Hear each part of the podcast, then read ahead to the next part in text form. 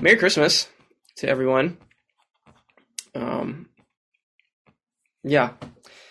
As I've been meditating on this sermon uh, this week, um, of course, thinking about the season we're in, um, and just preparing to deliver this particular text, which Ken just sang through. Actually, it's it's Matthew one, it's the first half of first kind of section of Matthew chapter one. If you want to turn to it, you can. Uh, but as I've been thinking about this and thinking about the season and thinking about uh, the sermon, I've been thinking in particular about one specific line from a Christmas hymn, a Christmas carol, which we actually sung at the Christmas Eve service if you were there. Um, and that's the song, O Little Town of Bethlehem. And that's the particular line The hopes and fears of all the years are met in thee tonight. Right? It's a familiar line, right? The hopes and fears of all the years are met in thee tonight. But it's actually really. Um, it's like a lot of familiar lines. We sing it so much, but you don't really stop and think about what it's saying. It's actually like really a striking, bold thing. It's saying that the hopes, our hopes and our fears, all of them from all the years, from all of time, are being met in what we believe happened on Christmas morning, which is obviously the birth of Christ. I mean, that's that's pretty staggering, actually, to say that that the hopes and fears of all the years are met in thee tonight. So I just want to start before we get into the text. Uh, I want to ask you if you can think of, um, just internally reflect for a second. Can you think of something in your own life that you've anticipated greatly with both hope and fear kind of mixed together? Could be a lot of things personal events, family related things, job related things. Um, yeah, who knows? Um, you hope for it and you have some fear wrapped around it at the same time. It's like great anticipation comes with both of those uh, experiences, I think. Well, I would submit that if you can kind of access the emotion of that, that hope and that fear, I would submit that, at least this is where my mind has been going as I've been thinking this week. I think that on some level, if if all of us were to get really honest with ourselves or really, really honest with each other, in a vulnerable moment. I think all of us probably feel that same mix of hope and fear um, about the notion that there really is a God who is loving and sovereign and powerful and merciful and in control of history. Um, I think we probably would be, if we were honest, we'd probably say we really hope that's true, but we're really scared that that's not true. um, and so, in that way, I think that hope and fear uh, kind of mingle in a really interesting interesting way because dare, dare we hope that something that audacious is actually true? Is like is that something we dare hope for? And isn't it kind of scary to hope for something that big um, because what if our hope is not in the right place? Right. And i would say i think that that hymn that line from that hymn the, the hopes and fears of all the years are met in thee tonight um, it's proclaiming that actually we can rest in the belief that that is true about god because of christmas morning um, we can rest in the belief in what we proclaim in that hymn that all of the hopes and fears of humanity, the hopes and fears of even all of creation, I mean, that's what scripture says in the New Testament, especially that all of creation is kind of groaning for the incarnation of Christ, right? And the salvation that that brings. Um, that all of that has somehow been answered in the birth of this baby in this kind of corner of the world. Um, and that actually the birth of the child of Jesus is that is what God's love and God's power and God's salvation look like in a human life, and it's a momentous thing about history. That's what we believe about Christmas, and that's what I want to unpack here this morning. I just wanted to start there um, before we get into this list of names, um, because it's a pretty boring list of names if you just read it, uh, right? As Ken kind of alluded to with this joke a minute ago, um, but uh, this is basically so this is going to be basically a Christmas sermon, but it's going to be maybe a little different because uh, I've heard a lot of Christmas sermons over years, and a lot of them they may focus on one aspect of the Christmas story. They may focus on some of the characters like Joseph or Mary or the wise men or the shepherds, um, and those are all meaningful in different ways. But today I'm really going to focus on the big scope of God's plan through history and how that culminates on Christmas morning, like the the big zoomed out look at what Christmas means um, about the world and about God, um, and that how God's what I believe is that God's plan to save humans, to save us, and to save the world took a decisive step forward on Christmas morning in a really powerful and amazing way when Jesus was born. Um, so that's what today's about.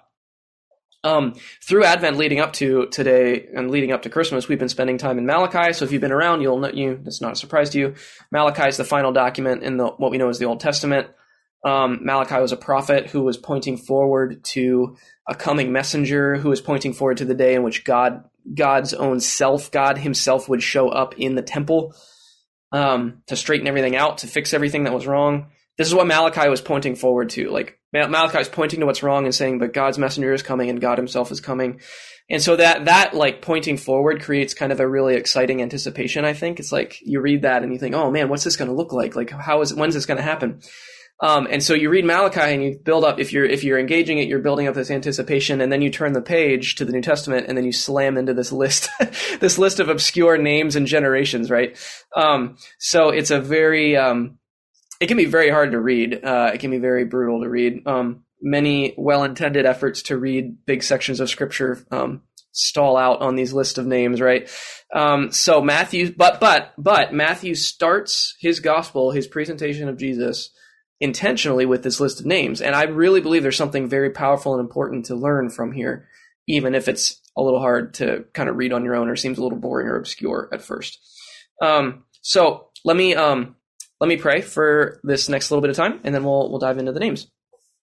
Um, uh, Lord, I um, again, it's already been prayed this morning, but I, I do thank you uh, for Zoom, such as it is, uh, imperfect and incomplete as it feels next to actually being together, Lord, I do thank you that it does enable us to connect in some way this morning. So I pray, man, more than anything, I pray your Holy Spirit would enliven these words, um, that you would work through this technology to um, enliven our hearts about what you did on Christmas morning and what that means about who you are and your love and your intentions for us and for your creation. Um, in your holy name. Amen.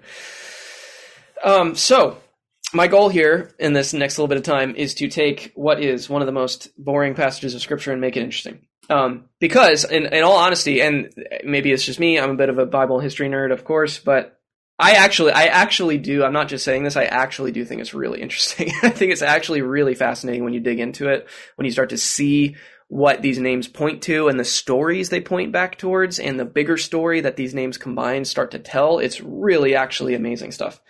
Um, and I think it's really hopeful. I think it's actually really inspiring and really deeply hopeful. So that's where we're going this morning because what I want to say at the outset, I'm going to kind of say the big picture here at, for, at front, right at the front, and then we're going to talk about some names. But I think this genealogy, that, that's what this is. This is a genealogy. It's the lineage of, of, of, Jesus, right? It's his ancestry going back to Abraham.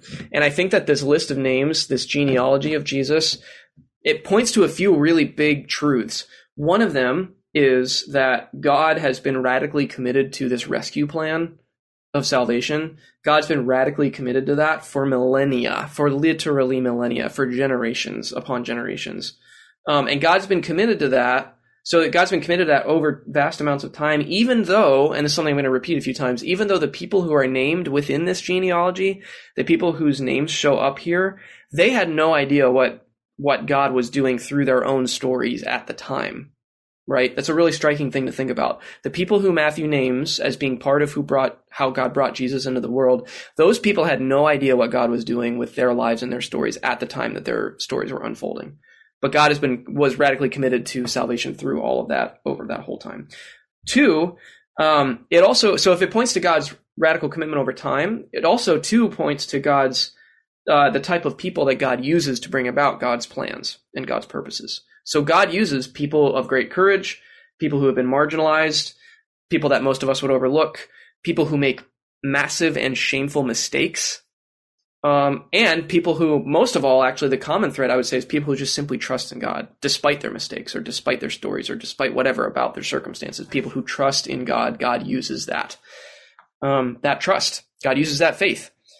And I think that that's what this this genealogy story tells. And so my hope is that as we see that come out through these list of names in this morning, I hope I hope that our own hope, well, honestly, I hope that our own faith can be stirred by it. Seeing these people who have demonstrated faith through their stories and how God has used that to bring Jesus into the world, I hope that our own faith can be stirred up in the same way. Um, and that that's thinking about Christmas in this way. I'm hoping will inspire us to our own bold faith in our own lives. Um, even if even if we're in confusing circumstances, like a lot of the people in this list of names were. So let's get into the genealogy. Uh, enough of a wind up. Um, so the genealogy can it can really be read in three parts. Basically, there's kind of three sections that um, Matthew splits it into three sections of fourteen generations. Um, and that structure in itself is there's a lot you could say even just about thinking about in three different 14s. Uh, one commentator says that it's uh, it's six groups of seven, and so we're entering the seventh seventh group, which is the group of completion. Another commentator thinks that you know the name David uh, in Hebrew numerology, the name David equals the number fourteen. Um, so there's something Matthew's doing about these numbers of fourteen pointing to David. There's it's just it's crazy stuff that is amazing when you start to dig into the history of it. But that's not what I want to focus on this morning. What I want to focus on this morning is the story and the names. And so um, Matthew starts with Abraham in verse 2. Abraham was the father of Isaac, Isaac was the father of Jacob, and Jacob the father of Judah and his brothers. And that's not a surprising place to start for the Jewish Messiah, Jesus, right? Jesus was Jewish, and he descended directly from Abraham, who was the father of the Jewish people. And Abraham is a hero of faith um, he's so familiar to us, right? If you grew up in church, he's so familiar? But he's a hero of faith because he trusted God to leave his city, to leave his surroundings, um, to leave his uh, uh, place he grew up, um, his culture, and to head for a land of promise, that the promised land that he didn't know where it was or what was going to be in store for him there, but he still trusted God to head out towards it. And so this genealogy links Jesus directly to Abraham and Abraham's exercise of faith and trust in God right at the outset of the whole story. Jesus is a son directly of Abraham. Jesus comes directly out of God's promises to Abraham and Abraham's faith in response and his action in response to those promises. So it's not surprising. I don't think it's surprising that this genealogy starts with Abraham. Abraham again is the father of uh, father of the Jewish nation, for the Jewish people. But but if that's not surprising, I think that what comes right after this is actually very surprising, and that's in the next verse. And so Judah comes out of this line of Abraham, and then Judah is the father of Perez and Zerah by Tamar. That by Tamar phrase is interesting. If you are a first or second century Jewish rabbi or scholar of scriptures, and you're reading this genealogy, this is where you might pass out uh, from shock. Um, because, for a couple reasons. First, Tamar is a woman, and this is simply not something that was done in these in this age was include names of women in these genealogies. It just simply wasn't done. So the inclusion of a woman right here at the very front is very fascinating and surprising. Secondly, so she's a woman. Secondly, she's not Jewish. Most likely, she's we're almost certain she was Canaanite. So she's she's a woman. She's not Jewish. Also, her story is not exactly very neat and tidy. Um, I don't want to. It deserves a sermon all on its own. It's from Genesis 38. If you want to look it up and reread it on your own, but um, I think it's suffice to say you could. It could be something that's lifted out of something like Game of Thrones. I mean, it is like a. Uh, it's not a nice, easy story.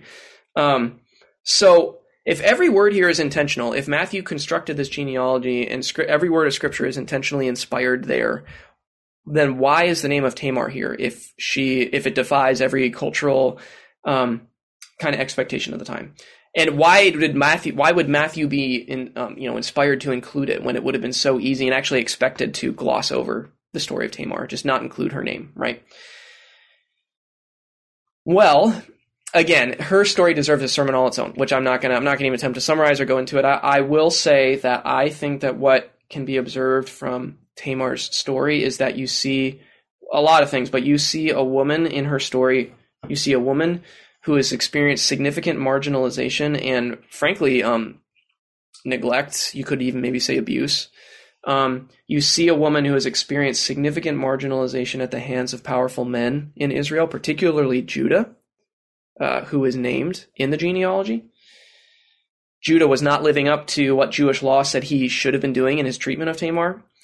Um, and yet, Tamar demonstrates remarkable courage and boldness in how she causes Judah to live up to God's law, actually. She causes Judah to live up to God's expectations in God's law and God's righteousness. And it's through those actions, again, read Genesis 38. It's through Tamar's actions and her boldness and her courage that she ends up, listen to this, she ends up bearing Judah a son that gets included in the very lineage that God uses to bring Jesus into the world. So here we have a non-Jewish, really social, socially marginalized woman who demonstrates bold courage and a zeal for God's justice. And God uses her to bring the Jewish Messiah into the world centuries later. And Matthew wants us to remember her story when we read the story of Jesus. It's fascinating. Moving it, moving forward in verse five, another surprise, actually twice over in the same verse. The line continues, as the song already lined out, and then it goes on to say Salmon, the father of Boaz, by Rahab, by Rahab, another inclusion of a woman's name, and then Boaz, the father of Obed, by Ruth. So in right back to back, you have two women named. And if we can't be 100% sure that Tamar was a Gentile, although she most likely was, a Can- like I said, a Canaanite, we know without any shadow of a doubt that both Rahab and Ruth were not Jewish. Rahab was from Jericho, and you can read Joshua 2. I'm just naming these references in case you want to go back and re- re- refresh yourselves on their stories.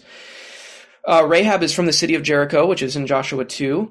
Um, her profession, she manages an, a, a, business um, which is not exactly I'm being a little I don't know coy with my word use here. It's her business is not exactly in line with Jewish law and morality, right? But nevertheless, she shows up in the story. And I got to say, a lot of people focus on Rahab's profession when they talk about her. But let's not forget that when jo- when Joshua sends the Jewish spies into Jericho, they go to her establishment right away. So what is that saying about you know these men who go into the city, right? So that's another whole thing. Um, nevertheless, Rahab is not Jewish similar to Tamar and Ruth. But nevertheless, she actually demonstrates again remarkable courage and faith in, in Israel's God in this in her story. She's the woman, if you remember, who protects the Jewish spies in direct defiance of the king of Jericho when Joshua um, actually uh, brings down the city. And so her actions, by protecting those Jewish spies, she becomes folded into God's story, and she's actually spared when the city is destroyed, and then also, similarly, Tamar gets bears a son and is included in this lineage that brings Jesus into the world. Uh, now, Ruth, moving on, is also a Moab. Ruth is a Moabite, so it's another people group, not a Jewish person. And from the perspective of the Jews at the time, Ruth, the Moabites were not liked, not well liked, fairly despised, honestly, looked down upon. Um, and her, she has an entire book to her uh, in the Old Testament, the Book of Ruth, which is a beautiful, amazing story, and how she meets Boaz and how she gets in. This this picture is actually a depiction of her gleaning in the fields, uh, which is an important part of the story. But think about this, right? In, in two phrases back to back, we have by explicit naming, we have two more non-Jewish women, right, who experience varying levels of kind of social marginalization, whatever. Two more non Jewish women. So again, why would Matthew include these names when it would be so ex- easy and expected to skip over them, to gloss over their names? But maybe the better question than that is what should this tell us about God and why God decided to include these women in this story? And how does how does this reflect on God's character and how God works in the world and what that means for our lives today?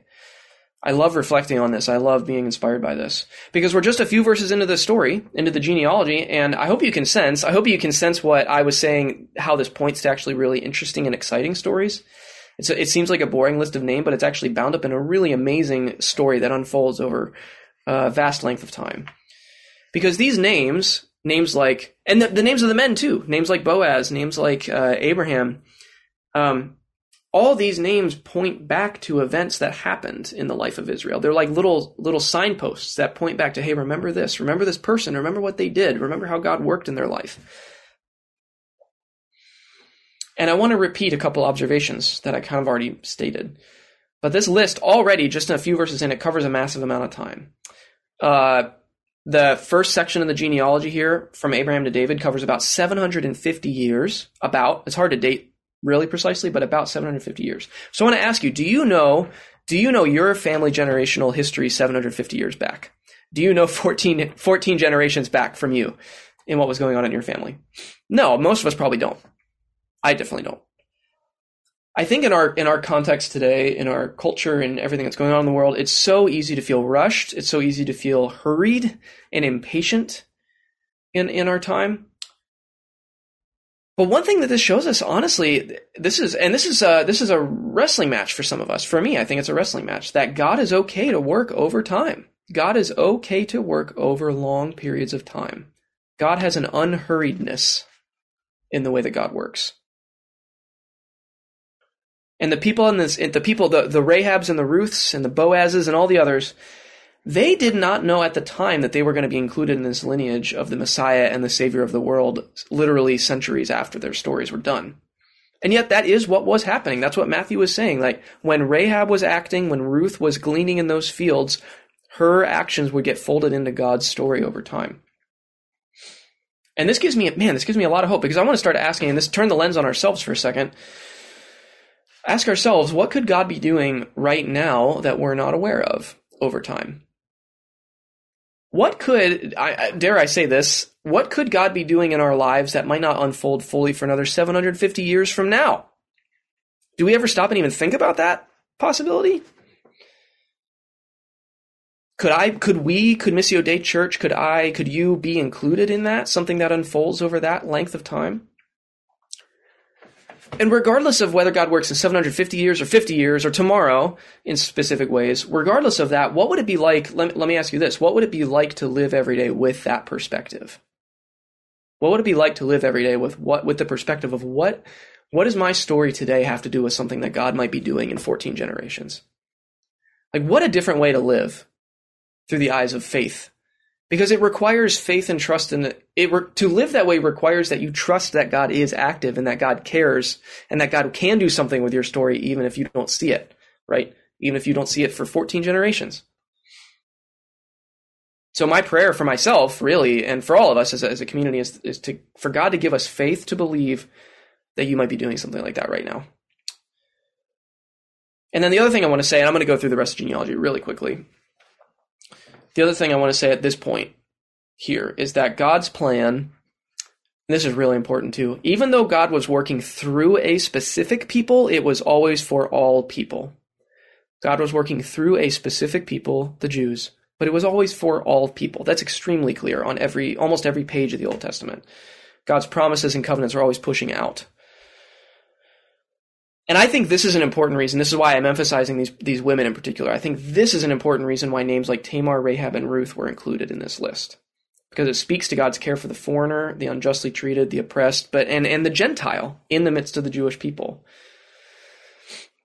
Next, uh, we're going to look. Uh, I think this is also an interesting um, to to look ahead to even next week. Uh, we're going to look at the story of the Gentile wise men that come to the birth. Right. So Matthew has an extreme uh, care for us seeing these stories of these non-Jewish people respecting the Jewish king. Um, but I think these names in this genealogy speak to God's care for these type of people and God's plan that these people would always be included from the foundations of the world, as Paul says in Ephesians. Um, but and even the possibility for those who would live like the Rahabs, who might be living in a way that we we might look askance at that and say, "Well, that's not a good law-abiding way to live." Even those people can be folded in, included in what God is doing in the world. So part two of the genealogy, that's part one. I'm spending the most time on part one. Parts two and three are going to be much quicker. Um, in verse six, we start into part two, which covers from King David, the great king of Israel, to Jeconiah, who was uh, king at the time of the um, exile. So this section, the first section of genealogy covers about 750 years. This section covers about 400 years, so it's a bit shorter. And it's probably the most tumultuous in terms of Israel's life as a nation, because it starts with King David, who is the great king, but it ends in their shame and their destruction and their exile. They get a, they get exiled to Babylon. They're oppressed under the Babylon uh, powers. Um, the temple is destroyed. It's it, it's a very very shameful path, p- period of Israel's history. And so, just like it's not surprising to see Abraham show up here, it's also not surprising to see David show up here. David is the king, the great king. And when we think about Jesus being king, a lot of people are expecting another David, Davidic king, right? Um, and Matthew's intentionally structuring this so we see David threaded through the genealogy, right? But look again at verse 6. Look at these details. David, the father of Solomon, by the wife of Uriah, another inclusion of another woman, and this is extremely fascinating on multiple levels because, and this, this, the, the picture that I have there is depiction of when Nathan the prophet confronts David about this phase in his life. If you know the story, this is a, this is an allusion directly to when David slept with Bathsheba, who is the wife of Uriah. Uh, and in, interestingly, Uriah is a Hittite. So Uriah is another non-Jewish name wrapped into this list. But da- this is David's greatest moral failing, at least as recorded in his story here. It's his greatest moral failing. He sleeps with someone who's not his wife, and then he arranges for her husband to be killed at the front lines of battle intentionally to kind of cover up what he did. It's just, it, it's ugly. Um, it's a very, and it's why I picked this picture because this shows, it, it kind of gets at David's shame when he is confronted by Nathan and he realizes the extent and the enormity of what he's done. And what I want to highlight here, you can read Psalm 51 if you want to read David's prayer of contrition about this event in his life. And you can read 2 Samuel 11 to 12 if you want to read the story itself. But what I want to highlight here is that what is what is on the surface a mistaken, shameful, immoral mess of a situation, it's not wasted in God's plan. It's not wasted. It's actually redeemed, I guess you could say. And it's a Christian cliche. I know it's a Christian cliche to say that God can bring beauty out of messes and mistakes and shame and ugliness and brokenness. I know it's a cliche to say that. But man, it's right here on the page. It points us right back to that truth. And it is something I believe that God can and loves to do bring beauty out of messes. Because God's own son came out of David's greatest mistake. Think about that. The lineage of Jesus comes out of this mistake that David made sleeping with someone who wasn't his wife. And think about this. This this really rocked me this week. God this is hard to articulate I want to say it like this though. God is not ashamed of this being part of God's own story either. God is not ashamed of this mistake being a chapter in the what it what it took to bring Jesus into the world. And so I want to say that your shame, my shame, our shame is not greater than what God can do with it. David's shame was significant around this. But our shame does not eclipse what God can do with, with these messes and mistakes. Even, even if it takes time, like I said a minute ago. So finally, we're going to go to part three here. I'm not going to read all the names. You already heard them in the song. Uh, the third section of the genealogy takes us through the destruction of Israel's temple, like I said, the temple that Solomon built, by the way. Um, they had a 70 year period of exile into Babylon. Then they were allowed to return to the promised land. They're allowed to rebuild the temple. These stories are um, kept, uh, collected in books like Ezra and Nehemiah. They rebuild the temple, they reestablish their religion at the temple and their practice. And this list, this last section of the genealogy, this last section of 14 covers that phase of their history. And this list is very obscure. Um, there are less well known names here. Zerubbabel is probably the most well known one, and he shows up in books like Ezra.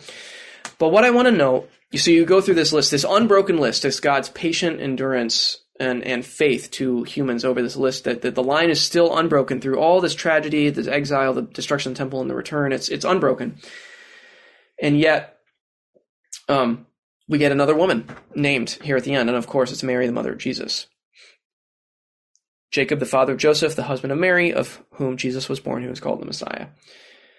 Mary is, as many of you know, was probably teenage, probably 14, 15 years old. Can't be totally sure, but somewhere around that age is most likely probably very poor. The sacrifices she brought to the temple indicate that she was probably on the at least somewhat poorer end. Um, she yet she responded faithfully to what must have been the most terrifying and confusing invitation of her life, unexpected thing, when the angel shows up to her and says, "You are going to bear God's son into the world." And how does she respond? She says, "Here I am, the servant of the Lord. May it be done with me according to your word." What a powerful, what a powerful response. I, w- I wish that was my on my lips so readily that response. May it be done with me according to your word. Mary was willing to take on the uncertainty and the potential shame of being known as the woman who was pregnant you know before she and joseph were technically married. Joseph was willing to stay committed to her despite the potential uncertainties and social costs of that. Um, both of them displayed their incredible trust and faith in god a trust, in fact, similar to what Abraham displayed at the very beginning of the story when he stepped out of his home and walked towards the land of promise to a foreign country. And this, then, I'll, I'll end here. This is how Matthew presents God's unfolding work through history to bring Jesus into the world. This is how God, this is how Matthew tells the story. I think it's amazing. This list of names is amazing.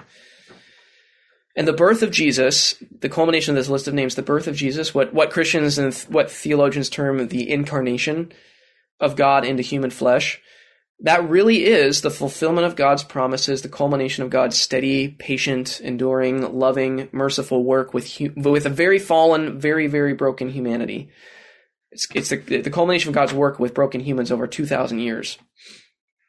And as Matthew's genealogy reveals, I think God brought this about and enfolded very unlikely people into it. Gentiles, people who broke their promises, people who made mistakes, people who misused their power, uh, people who demonstrated great courage, on the other hand, people who demonstrated great faith. Um, God uses people. In, in other words, God just uses people wherever people are at. And I will say, to circle back to what I said at the beginning, Jesus, I really do believe Jesus is the answer, the response to all our hopes and fears, as the hymn says because the incarnation is evidence of God's enduring faithfulness and love over vast amounts of time. It's evidence that God's faithfulness to us eclipses our own tendency to unfaithfulness back to Him. God's faithfulness is stronger than our unfaithfulness. And I think it's evidence that even in the most confusing circumstances, things like um, being socially marginalized in the case of Tamar, or seeing the temple destroyed, or being confronted with your great mistake in the case of David, um, being sent into exile in the case of Zerubbabel or Jeconiah. Even in the most confusing circumstances, things like a pandemic, right? Um, all the things our church is going through right now and has been through over the past two years. Even in the most confusing, unexpected circumstances, God really is still working. To risk saying another Christian cliche, God really is working. This ev- this genealogy is evidence of that. I think God really does work in and through everything uh, that we can encounter, um, and God uses our trust and our faith in those circumstances. Even in the midst of shame or painful mistakes, things we regret, God still works. And the incarnation of Christ, the fulfillment of all of this, reveals, I think it reveals that we can fully cast our lot, cast our hopes, even our fears, cast our fears, cast our trust on a faithful God whose faithfulness has been decisively revealed over the years. And therefore, we believe that same faithfulness will continue to pull us forward, to continue to pull us forward into the future. And it's on that faithfulness, it's on that assurance, pointed to in the incarnation, revealed in the incarnation, but that still carries us forward today. It's on that faithfulness and goodness and love that I think we can hope today as we face our own uncertainties and as we face our own questions, um, our own doubts, our own whatever, our own regrets. It's on that faithfulness that we can continue to hope, and it's on that faithfulness that we celebrate um, in this Christmas season. So, Merry Christmas.